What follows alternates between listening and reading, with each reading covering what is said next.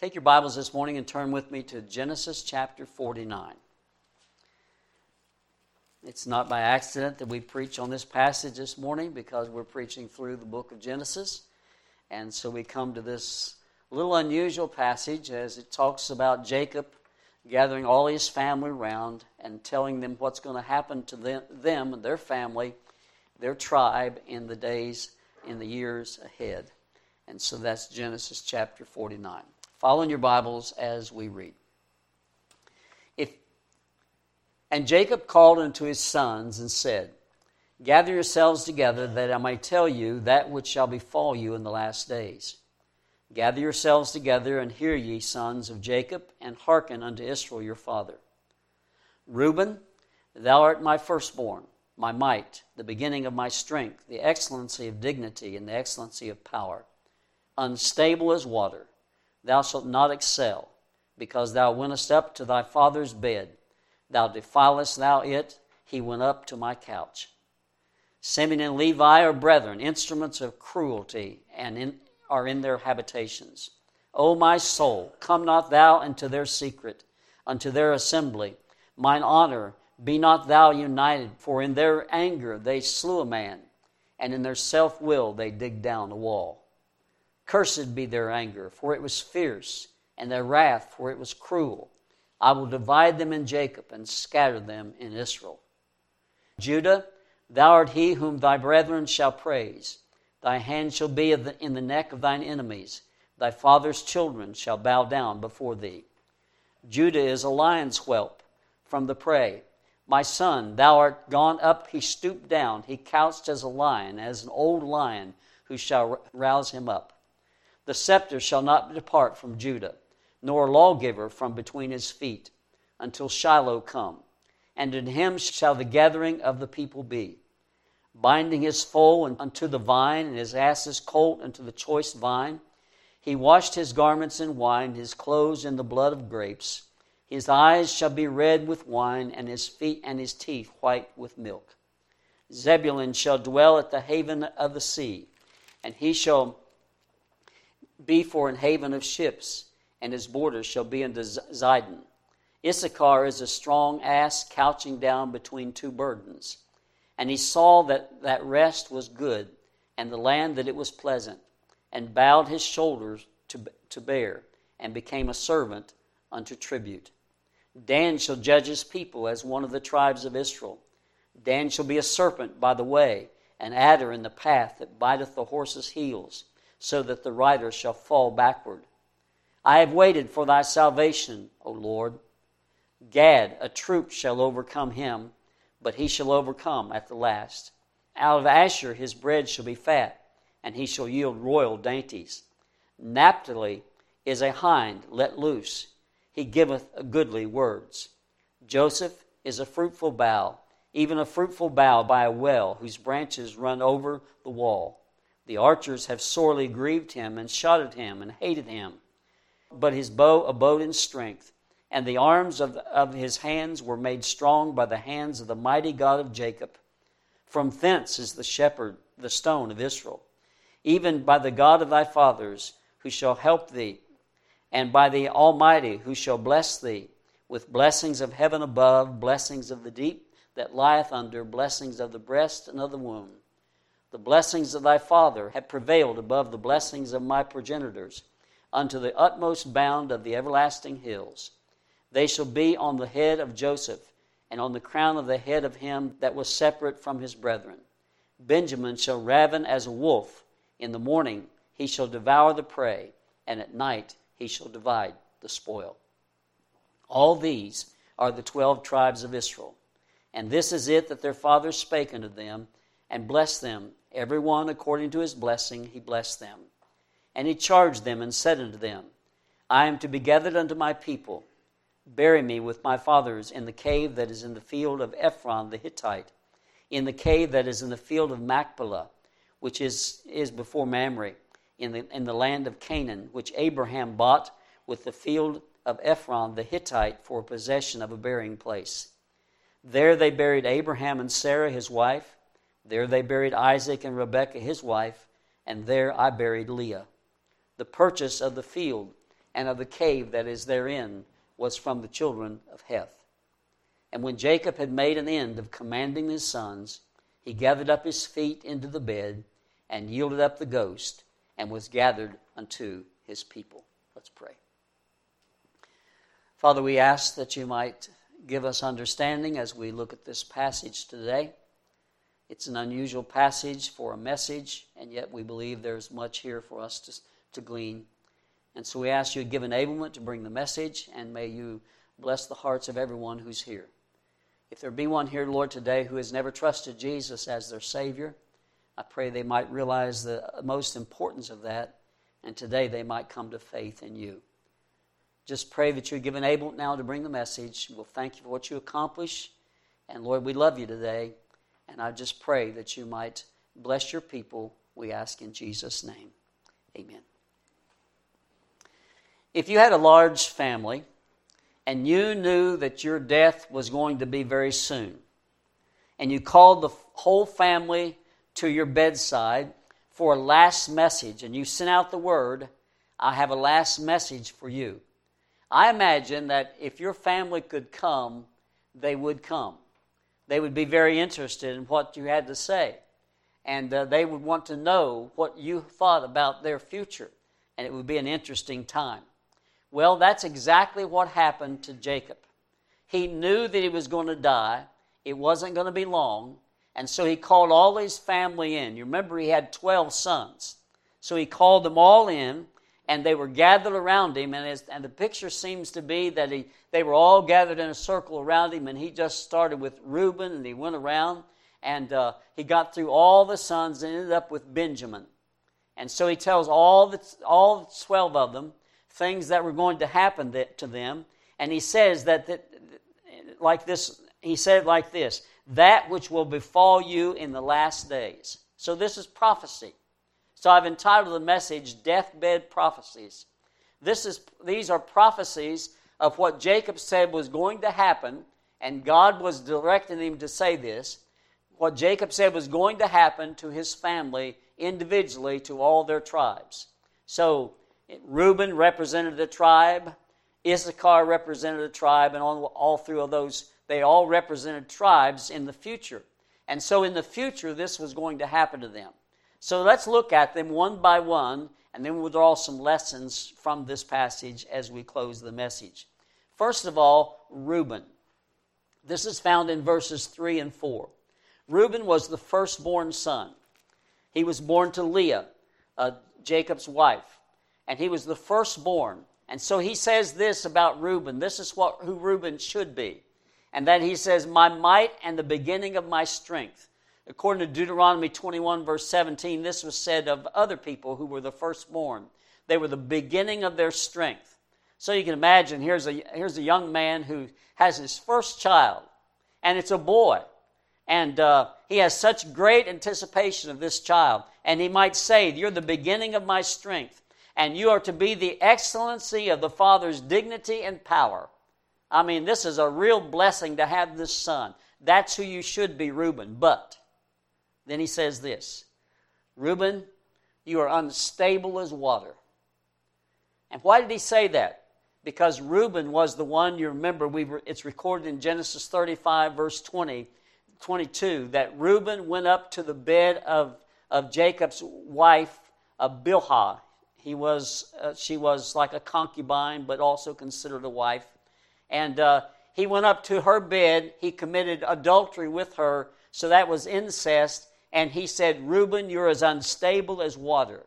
And the result of that, he says, is this Thou shalt not excel. Reuben, you will not excel. What a sad message for the oldest to get from his dad at his deathbed. Your future is you will not excel. And so the tribe of Reuben never had anybody that was that furnished, never furnished any leader to the nation of Israel. Nobody is known for their leadership in the nation of Israel that was from the tribe of Reuben. When Deborah and Barak went to war against Sisera, Reuben refused to go up and help. And so Reuben really had a bad character, and it seemed to go on down through all of his family for years to come. And that was the prophecy about Reuben. Then he goes to Simeon and Levi. Now, Simeon and Levi were also sons of, of Leah, and they were the second and third son of Jacob. Simeon and, Le- Leah, Simeon and Levi always appear together, together. And they're sort of like uh, brothers that are close. And so the Lord pictures them together. And he says of them, You're instruments of cruelty. Now, why would he say that? Well, we know because we've studied through Genesis that that goes back to the time that Simeon and Levi found out that the, the Shechem had uh, committed fornication with their sister Dinah. And they were all upset with that, about that. And so the Shechemites wanted to make peace with the Israelites. And so Simeon and Levi deceived them and met with them and said, All right, we will. We'll do that. We'll let you have our sister, and we will marry your, your, your girls, and you, the men, girls can marry our men. We'll intermarry you. There's only one thing you need to do, and that is all the men need to be circumcised like we are. And so after they were circumcised, and they were all sore, Simeon and Levi came in with their swords, and they killed every one of them. Not only the man that committed the sin, but all of them. His dad and all the rest of them. All the men, all the men of Shechem there, he, they killed them all. And so it was a terrible thing.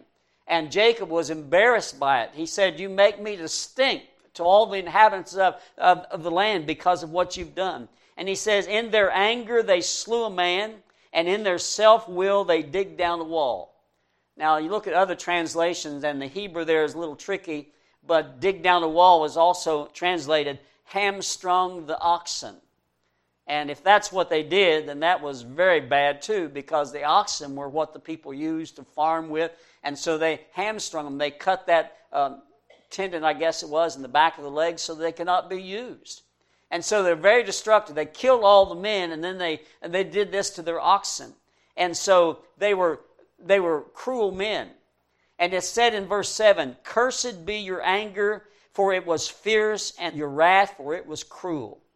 And he said, I will divide them in Jacob and scatter them in Israel. So that's what happened. He's, he's prophesying what's going to happen. Now, you need to remember, or we need to remember, that Jacob's standing there and his sons are gathered around him, and their future is ahead of them, of course. And they don't know what's going to become of their families. They're just starting out. They don't know what's going to happen in years to come to their family. So Jacob is telling them prophecies of what's going to happen. And he says, I'm going to, I will divide you in Jacob and scatter you in Israel. So Simeon inheritance, if you look at a map, and you might have wondered about this when you look at a, a map back in those days, and it shows the tribes of Israel. And you'll find Judah. Judah's, this land is like this. And right in the middle of Judah's land, like a circle, is Simeon. And so the Bible describes that he's within Judah. And so that's like a punishment. It's not all by himself. He's sort of surrounded by Judah. And so he says, I will divide them in Jacob and scatter them in Israel. Levi at this time was not the priestly tribe. Later they became the tri- priestly tribe. But they were scattered in all of Israel because one of the things the Lord did was said, You're not going to have an inheritance, Levi. You won't have a, a, a large land of inheritance. But you will have 48 cities that will be scattered throughout all the land of Israel. And so that was part of the prophecy that God gave uh, to Simeon and Levi. And then it goes to Judah. Now, Judah was the fourth son of Leah. And it says in verse 8 of, of this passage that uh, Judah, let's go back to chapter 49, verse 8. And he says, Judah, thou art he whom thy brethren shall praise. Thy hand shall be to the, in the neck of thine enemies. Thy father's children shall bow down before thee. So Judah is going to be the one that their bro- the brothers praise. And he says, they will bow down before you. And uh, he says of them, that of, of Judah, that he will punish his enemies. His hand will be on the neck of his enemies. So here, here you have a prophecy that Judah, standing there, you know, he doesn't know what's in the future, but Jacob says, Judah, you're become a leader in, in the, in, among the children of Israel, and you will be like a lion. You'll be like a young lion who's caught his prey. You know, you don't dare mess with a young lion. And like the old lion who's laying down, and you don't approach the old lion. he's known for his uh, ferocious attitude, and you're not going to approach him. And Judah, you're going to be like the lion. And then he says something else about Judah Judah, the scepter shall not depart from Judah. Now, the scepter was what the king held out, it was a symbol of rulership. And so he's saying here to his, to his, 12, tri- to his 12 sons, there's one among you that's going to be the ruler. He's going to rule over all of Israel, and that's the tribe of Judah. Now we know this is a prophecy because this didn't happen. This never even started till 640 years after this. For example, let's look at some of the leaders that, that were in Israel after this. Moses was from the tribe of Levi. Joshua was from the tribe of Ephraim. Gideon was from the tribe of Manasseh. Samson from Dan. Samuel from Ephraim. Saul from Benjamin. And finally, David from Judah. So, 640 years later, after Jacob says this, then Judah becomes the one who's, who's the ruler. And from him on, everybody that's, that that's, has the right to rule over Israel is of Judah. And uh, he says, until Shiloh come. Now, Shiloh is a word that means that he will bring peace. He's the one who brings peace. Shiloh. It's a name, I believe, and many people believe that it's a name for Jesus. He's the Messiah, He's the promised one. And so, starting with David all the way through Jesus, it will be the, the throne will be through Judah. And Jesus is of the tribe of Judah, and so he will be Shiloh. Unto him shall be the gathering of the people. And I believe that means that uh, unto Jesus, unto Shiloh, the gathering of the people, that's when he destroys all of his enemies and he gathers all the people to begin his millennial reign upon this earth, which will last for 1,000 years upon this earth. And Jesus will do that. Verses 11 and 12 are interesting verses. Binding his foal upon the vine and his ass's colt upon the choice vine. You don't, you don't, don't tie a dog, a donkey to a vine. I mean, he'll eat it, he'll pull it up. But what it's saying is, the, the time at, at this was going to happen, this is going to happen, it's going to be so bountiful, so plentiful, that uh, there will be no problem. Go ahead and tie the donkey to, to that. It's not, there's going to be so many more vines, it won't matter. And so that's what he's saying in, this, in these verses, I believe. And he's talking about he washed his garments in wine, his clothes in the blood of the grapes, his eyes should be red with wine, his teeth white with milk. It's talking about of people who are vibrant and healthy, and uh, there's food everywhere, there's plenty. And so he's speaking of the plenty that's, that's going to happen during the millennial reign of Christ, who is Shiloh. And so that speaks of Judah. He'll be the ruling one. And then it goes to Zebulun. This verse 13 Zebulun's territory lay between the Sea of Galilee and the Mediterranean Sea. And it says in verse 13 of Zebulun Zebulun shall dwell at the haven of the sea, and he shall be for a haven of ships, and, for, and his border shall be unto Zidon. This is an interesting verse and uh, hard to understand sometimes because if you look at the map and you look at the boundaries that God gives to the children of Israel, you'll find that Zebulun is really not, doesn't touch the sea either way, it's between. And on the close to the Mediterranean Sea, there's Asher. Close to the Sea of Galilee, there's Naphtali, and Zebulun's in between. But a trade route went through Zebulun, and so it was noted that Zebulun had, had interactions with both seas. And there was a lot of trade going on between them, and that might be what it means. But he's projecting in the future. Zebulun's standing there. He knows nothing about what's going to happen in his family. And he says, You're going to end up being one that's that's affected by the sea trades. And so that's Zebulun. Next one is Issachar. He says, Issachar, as a strange, as a strong ass couching down between two burdens.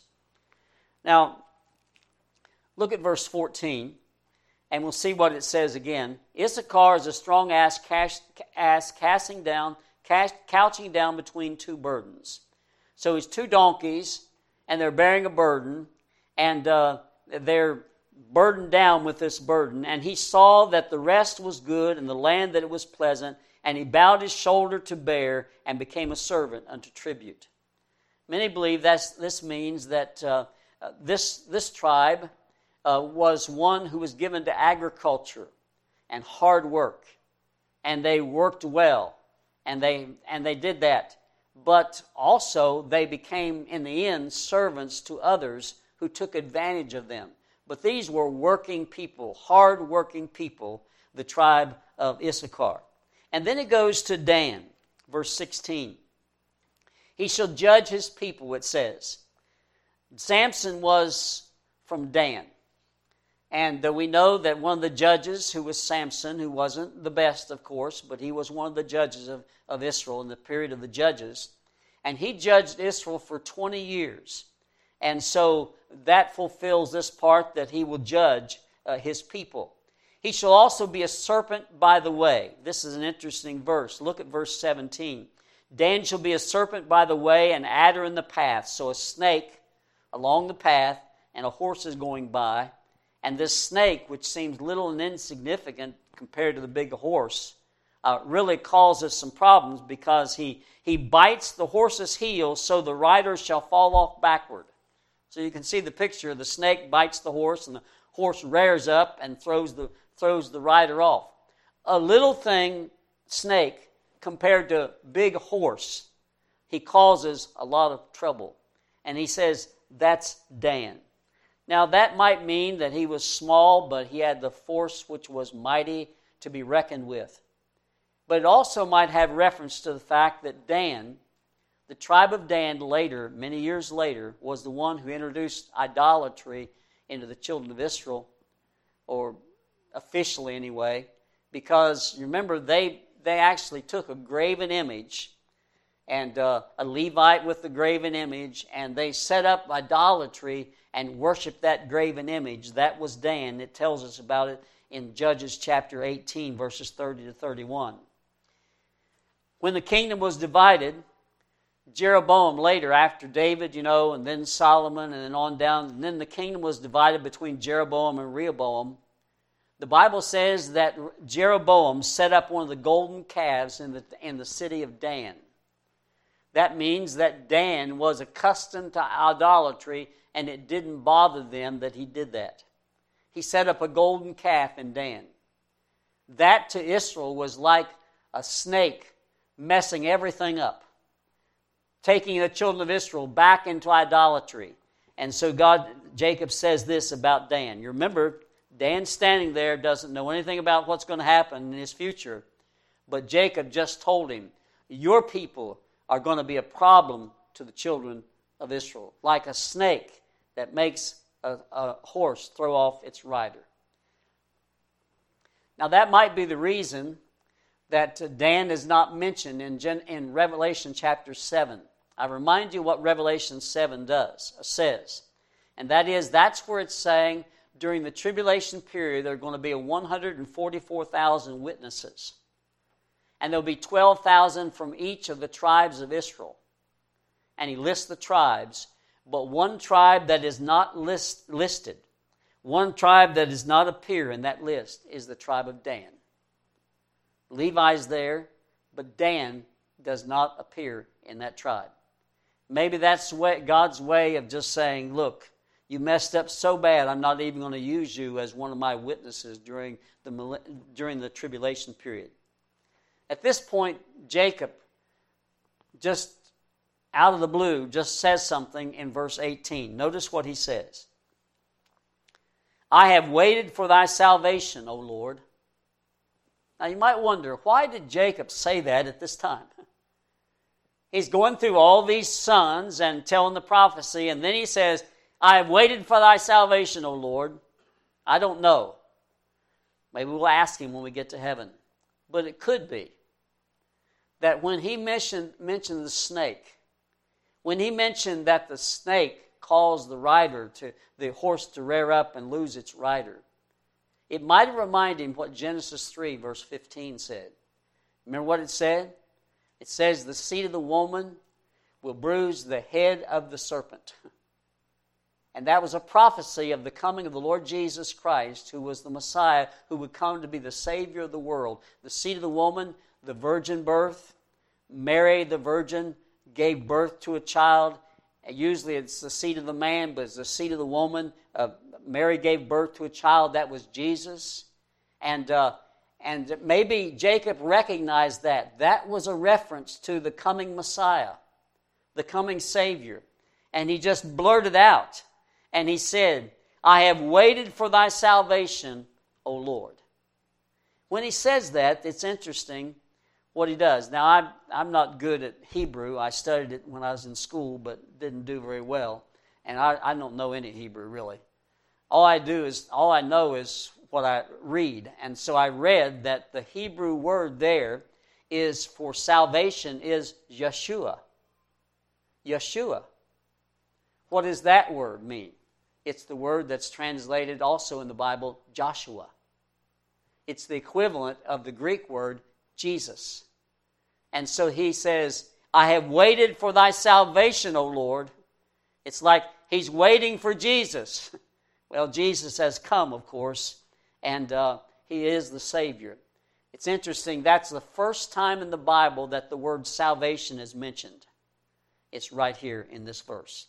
And then the next tribe is that of Gad. Look at verse 19. Gad means a troop. That's what the term means. Gad means it's a troop. And sort of a play on the word, words, he says, A troop shall overwhelm him, but he shall overcome at the last. The troop shall be overwhelmed by a troop, but he shall overcome at the last. Gad's land was located on the, on the east side of the Jordan River. So it was not protected by the Mediterranean and you know all the children of Israel in that area. It was located on the east side, and therefore it was it was susceptible to enemies coming in. And Gad often was attacked.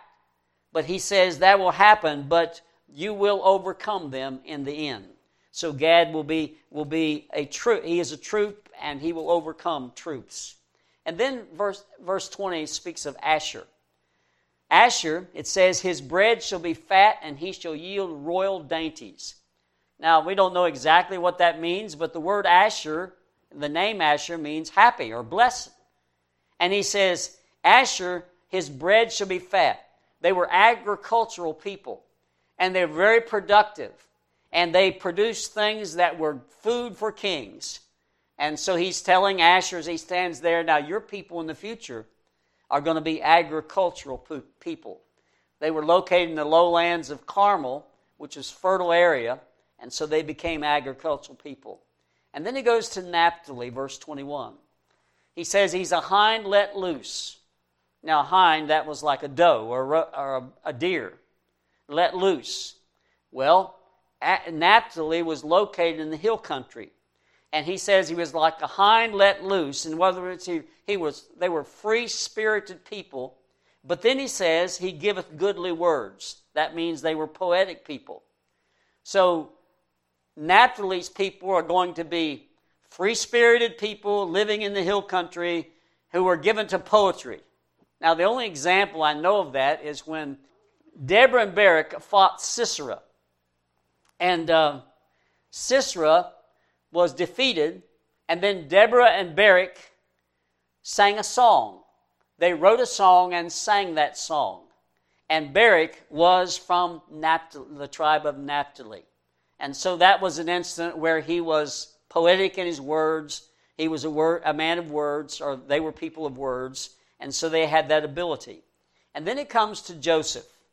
The longest description is of that of Joseph, it begins in verse 22 says he's a fruitful bough, bough by a well whose branches run over the wall. Speaking of, of uh, just being fruitful and plentiful and, and uh, blessed. He says the archers shot at him and hated him. That was a reference to his brothers. Remember when they sold him into slavery? They took off his coat of many colors, threw him down the pit, and then sold him to the Ishmaelites off into slavery. They thought he had died. And so they, they hated them, they shot at him with their arrows. But it says this, but he remained strong. Now, this is, if you look at it, this is past tense. His bow remained strong, his arms were made strong by the hands of the mighty God of Jacob. From thence, from the mighty God of Jacob, is the shepherd, the stone of Israel. I believe that's Jesus. The shepherd, the stone of Israel. By the God of thy father, who shall help thee. And so, from the God of Jacob comes the shepherd, the stone, the Lord Jesus Christ. And by the God of thy, thy father, who shall help thee. He changes from the past tense that he helped, that he did this, he remained strong, you were made strong, to shall, be, shall bless thee. So in the future, your people will be blessed just like you were, Joseph. And your people will be blessed with blessings of heaven above, blessings of the deep beneath. You'll be blessed. And you'll be blessings of the breast and the womb. So there'll be uh, many come from you. And so, Joseph, you're going to be a blessed tribe. God's going to see to that. Now, Jacob testified to his blessings in verse 26, and he said, uh, I, God has blessed me, and as God has blessed me, he's going to bless you too, Joseph. And so he's gone through now 11 names of the 12 tribes of Israel, and he comes to the last. The last is Benjamin. Now, up to this point in the story, we think of Benjamin as a great, great kid, and by this time he's in his 20s probably. And uh, so here's Benjamin. And he says of Benjamin, and his brothers love him. You know, uh, they didn't like Joseph so well, but they've grown to love Benjamin and even willing to give their life for Benjamin. But he says of Benjamin, it's sort of surprising. He says, Benjamin shall raven as a wolf. In the morning he shall devour the prey, and at night he shall divide the spoil. I can just imagine we're stand, standing around there, the brothers standing around Jacob, and they've all heard their prophecy. and it gets to Benjamin. They love Benjamin, they think highly of Benjamin. And then Jacob comes out with something like that Benjamin, you're like a ravening wolf, and you'll catch your prey and devour it, and you'll divide the spoils at, at, at night. Uh, Benjamin, you're like a ravening wolf. Well, did that happen? Did that come true for Benjamin? Uh, seems like a nice Benjamin. Did that tr- come true for his people that would follow him? Yes, it did.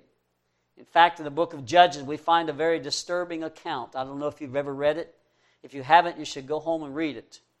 It'll almost turn your stomach, but it's, uh, it's there in the Bible. And it's the account of a, a Levite who had a concubine. I mean, God just tells the truth about these people. And uh, this Levite, his concubine left him, so he went to get her. And then when he found her, he was taking her back home. And on the way back home, he stopped at a city by the name of Gibeah. And while he was at Gibeah, the homosexuals of that area gathered around and knocked on the door and said, Send that man out. We want to know him. Well, you know what that means. They were wicked. And so these are people from Dan, and they're wicked. And this, uh, I mean, from Benjamin. And this city, Gibeah, was from Benjamin. And they were wicked people. And they wouldn't send the man out, so they sent his concubine out, and they abused her all night long to the, to the place where she came home that next morning, and she fell on, this, on the doorstep outside the home, and when he opened the door, there she lay, and she was dead. And then you remember the story. If you haven't read it, you'll want to look it up. That Levite took that, that dead body and cut it up into pieces and sent it to all the tribes of Israel. And they all got all upset. And they all came to, to settle the score and to, and to make Benjamin pay for what they did. And all of Benjamin gathered together and they were willing to fight for this sin. They were willing to fight for the people who the, the people who did this. They were willing to fight for them. And so Benjamin was showing his true colors. And Benjamin standing there around Jacob would have been totally surprised, I'm sure, that his offspring would ever turn to something like that. But that was going to happen in the future. And maybe that's why, why he references them like that. Benjamin also became distinguished as warriors. The Bible says in the book of Judges that they had, among their warriors, they had 700 left handed men who were very skilled at slinging a sling and hitting something that they, that they aimed at. I can remember in college in North Carolina, we had some Arab students there that were good at slingshots. Not this kind, but just slingshots. And they would go out in the barn and they would, and they would kill all these pigeons up in the barn. I mean, this has been 50 some years ago, but I still remember them doing that. Well, these Benjamites were good at slinging a, a stone. And the Bible says there were 700 left handed men, and they could sling a stone at hair's breadth and not miss. That was some of the Benjamites. And they were known for being warriors, but they were not good people. Verse 28 sums it all up and says, All these are the 12 tribes of Israel. Now, they're just men standing around right now. But he says, All these are the 12 tribes. These are the beginnings of the 12 tribes of Israel, and Jacob has just given prophecies concerning each of them. And then the Bible says that Jacob gave his last command and then he died. His last command in verses 29 to 32 was something that he had told Joseph earlier. And that is, I'm going to die soon, and when I die, you make sure you take me back and bury me in the burying place where Abraham and, uh, and uh, Sarah were buried, where Isaac and Rebekah were buried, and where I buried Leah. In the cave of Machpelah. I want you to take me back there and bury me. And then the Bible says, after he said all of that, God must have given him strength to say all that he said. And then he gathered up, he put his feet up in his bed, laid down, and died. And that was the end of Jacob. Now, as we close the message, I just want to try to draw some practical lessons from this passage. What can we learn from this? Well, first of all, we learn this be sure your sin will find you out. Numbers 32, verse 23 says that statement. Galatians 6, verse 7 says, Be not deceived, God is not mocked. Whatsoever a man soweth, that shall he also reap. Reuben reaped what he sowed. He lost his birthright before a night of sin with Bilhah. And he did it in secret, in the night, probably. But it was revealed here in the open. And his dad, after all these years, says, Reuben, you have lost all that you should have had as the firstborn son, and you're unstable as water, and you'll never succeed. You'll never prosper because of that. Reuben reaped what he sowed. Simeon and Levi reaped what they sowed. They lost their honor and they received a curse from Jacob. During their killing spree, they probably thought, it was a great satisfaction that they were getting revenge for what, the, what this one man did to their sister. And in getting revenge for that one man's sin, they killed all the men. But they were probably happy to do it at that time because they were so mad. But soon after that, that satisfaction left, and they reaped what they sowed. Joseph's brothers reaped what they sowed. They had kept the secret for many years, but the time came when they had, had been revealed that they had sold Joseph into slavery, and their dad found out about it, and he even references it in, in this how they shot at him and they hated Joseph, and they were reaping what they sowed.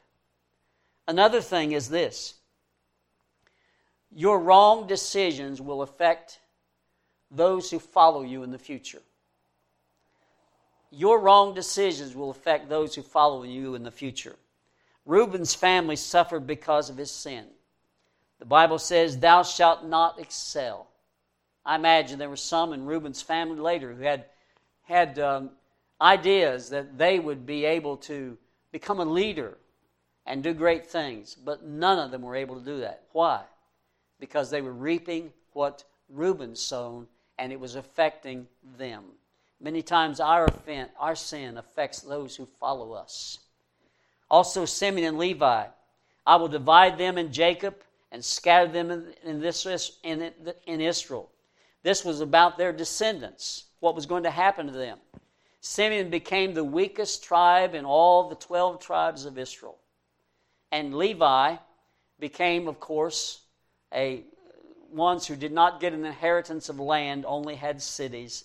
And uh, it might be because of Simeon's sin that Moses left Simeon out when he was blessing all the tribes of Israel. You find that account in, Gen- in Deuteronomy 33. And you, list, you look there and you see all the tribes listed except Simeon, and he's not there. You see, you will, you, what you do, the sin you commit, the things you do that dishonor the Lord are going to affect those who follow you. And we need to remember that. It's a lesson from this passage. Another lesson is this God is a gracious God. God is a gracious God. Judah was restored to favor, even though he was the one that suggested that they sell Joseph into slavery. Judah was restored to favor. Probably because he offered himself as surety for Benjamin. You remember he pled with his dad and said, If you'll let Benjamin go to, because the ruler down there in Egypt says he must come. If you let him go, I'll be surety for him, and I'll take all the blame if anything happens to him. And then you remember before Joseph, he just pled with Joseph, and he said, "Please don't don't send don't keep Benjamin here. I will stay in his place. Don't do this; it'll bring great harm to my dad. Uh, don't do this." And so God probably let Judah, in the eyes of his people, re- uh, let him regain rulership, some respect among them. And you remember, notice in this passage that of Judah, the sin with Tamar was never mentioned. His sin with Tamar, it was never mentioned. Why is that? It's grace. God was gracious to him and allowed him to be the one through whom the Messiah would be born because Jesus came through Judah. That's grace. And then Levi. Levi became the priestly tribe. He was one of those. Simeon and Levi destroyed all those people, ruthless people they were. And yet God allowed Levi to be the tribe through all the, who all the priests would come. See, Moses was from Levi, Aaron was from Levi. And maybe because Levi was the one who stood up. You remember when the uh, Moses came down from the from the mountain, and uh, they had the 12, had the had the uh, table of stone with the Ten Commandments written on it. And Aaron was leading the people in calf worship. They'd made a golden calf and they worshiped it. And, uh, jo- and Moses got so mad and upset. And he said, Who is on the Lord's side? And the Bible says, All of, of, of the sons of Le- all the people of Levi gathered to Moses and said, We are. And so they made a great change. And the Lord uh, probably honored them and allowed them to be the priestly tribe. What is that called? It's called grace. Also, by grace, God ordered that all three of those people that had disqualified themselves Reuben, Simeon, and Levi if you look at Ezekiel chapter 48, you'll find that God lists all of those in the millennial reign of Christ and gives them a allotment of land. God is gracious. Should that surprise us? No. Because we who have trusted Jesus as our Savior, we're going to go to heaven. I'm a child of God, a joint heir with Jesus Christ. I have bold access anytime I want to. I can talk to the God of heaven. Do I deserve that? Do you deserve that? No. It's grace. It's all by grace. Grace is in this passage, and we know something about grace. Another lesson is this God keeps his promises. His promise to bless Abraham, Isaac, and Jacob, and that in thee all nations, all families of the earth will be blessed, despite this dysfunctional family that we've just read about in this passage. All these brothers and all that was going to happen with them. Despite all this dysfunctional family, out of that, the Lord still sent the Messiah, and he kept his word. And he said, All nations of the earth will be blessed and that came through Judah, and, he, and he's known as, in this passage, Shiloh. He's called the Savior, he's called the Shepherd, and he's called the Stone. Yes, God has provided the only way to heaven, and that's Jesus, and he came through this family. So that is wonderful how God has blessed the grace of the Lord Jesus Christ, uh, that he would come to die for us. But then there's another lesson I want to draw, and with this we'll close from this passage. Oftentimes, we get in discussions about people about election and predestination and all that and the sovereignty of God. I am a firm believer in the sovereignty of God. I believe in election. I believe in predestination. You say, why do you believe that? Well, if you don't believe it, you don't believe the Bible. because the Bible says that. The Bible uses those terms and everything. But we need to understand something. What is prophesied about Reuben, Simeon, and Levi was a result of their actions. God prophesies what's going to happen, and uh, God was making the choice. Yes, God was determining this, but it was a result of their actions. So their actions were part of God's reasoning in all of this. And so God is sovereign, but man is also responsible. God is sovereign and he does as, he pleases. He has the right to choose and, he, and, uh, and, he, and to do what he wants to do. God can do that. But we are never to say, in discussing this subject, that man has no say in what happens. That is not true. I heard someone preach not too long ago by, by a sermon audio I was listening to a message, and the guy actually said, Now, some of you out there, if you're elect, you can be saved. For the rest of you, those of you are not, I can't do anything to help you. what was he saying? He was saying that if you're not elect, then you don't have anything to say about it. You can't do anything. Uh, you couldn't be saved if you wanted to be. Well, that's not true. That's a wrong presentation of that subject. God never, we're never to say that man has nothing to do with what happens because he does. If you go to heaven, my friend, it'll be because you trusted Jesus as your Savior. Let me put it like this Nowhere in Scripture do we find God taking responsibility for Adam and Eve's sin. God never takes responsibility for that sin. Nowhere do you find God taking responsibility for your sin or my sin. God always takes the credit for saving a soul, but God never takes the credit for a soul being lost. It's like this John 3 16 says, For God so loved the world, all the world, that he gave his only begotten Son, that whosoever believeth in him in that world would be saved.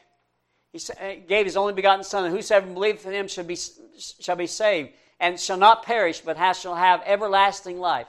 For God sent not his Son into the world to condemn the world, but that the world through him might be saved. He's talking about everybody. And then he says this He that believeth on him is not condemned, but he that believeth not is condemned already, because he hath not believed in the name of the only begotten Son of God. God takes the credit for saving a soul, but God never takes the credit for a soul being lost. It's your fault if you don't go to heaven. It's not God's fault. So, the whole discussion about election, predestination, some people take the sovereignty of God's side and they forget the responsibility of man's side. And you might say, well, those don't, those don't fit. If, if God is sovereign, then man doesn't have anything to do. Oh, yes, he does. yes, he does. The Lord says, Whosoever shall call upon the name of the Lord shall be saved. You can be saved. I don't care who you are. As I've said before, you cannot take the gospel to the wrong house. Because you take the gospel and you tell people, Jesus died for you. That's true. He died for you. Those who believe in this strict uh, definition of election also believe it's called they're called five point Calvinists. They also believe in limited atonement. And that means that Jesus only died for the elect. That is not true. Jesus died for everyone. And so this passage tells us we are responsible. We are responsible. And Reuben was responsible, and Simeon was responsible, and Levi was responsible. They were responsible. And so we have to say that God loves everybody, and God sent his son to die for everybody. And anybody who will trust Jesus as their Savior, they can be saved. In 2 Corinthians chapter 5, verse 14 says, But the love of Christ constraineth us, because we thus judge that one died for all, then we're all dead. And they died for all that they which should live should not live unto themselves, but unto him which died for them and rose and rose again. To wit, that God was in Christ reconciling the world unto himself, not imputing their trespasses unto them, and hath committed unto us the word of reconciliation. Now they, we are ambassadors for Christ, as though God did beseech you by us. We pray you in Christ's stead be reconciled to God. So we go with the message to everyone be reconciled to God. And if you will trust Jesus, you can be saved. You don't say, well, if you're elect, you can be saved. No, you say anybody can be saved because Jesus died for everybody. Jesus died for all sins. There is no such thing as a limited atonement. 1 John chapter 2, he is the propitiation for our sins, and not for ours only, but also for the sins of the whole world. That sounds like everybody. In 1st 2nd Peter chapter 2, he's talking about false teachers they shall bring up damnable heresies, even and they deny the Lord that bought them. What's that say? False teachers who bring in damnable heresies, they teach things that are not true. The Lord died for them. They deny the Lord that bought them. He died for them. They can be saved if they will just believe on Jesus Christ and trust Him as their Savior. Today we can predict your future, mine and yours as well. I can predict your future. If you trust Jesus as your, as your Savior, your future will be, will be that of eternal life. And you'll be with the Lord. You'll dwell in the Lord with the Lord forever and ever and ever. That'll be your future. It's a wonderful future. But I can also predict your future if you don't trust Jesus as your Savior. And that is, if you don't trust Jesus as your Savior, you'll die without, without Christ you'll die without hope, and you'll experience what's called the second death. And that is, you'll spend eternity in, first of all, the, in hell, and then hell is going to be delivered into the lake of fire, and you'll spend eternity in the lake of fire forever and ever and ever. And that's a proper prediction, that's a proper prophecy of you if you don't trust Jesus as your Savior. And whose fault will it be? It'll be yours, it won't be God's. Jesus died for everybody. And so this passage teaches, teaches us that God is sovereign, but man is responsible. And you will determine whether you go to heaven or not by what you do with Jesus Christ. And if you've never trusted Jesus, I hope today you'll trust him. The choice is really up to you.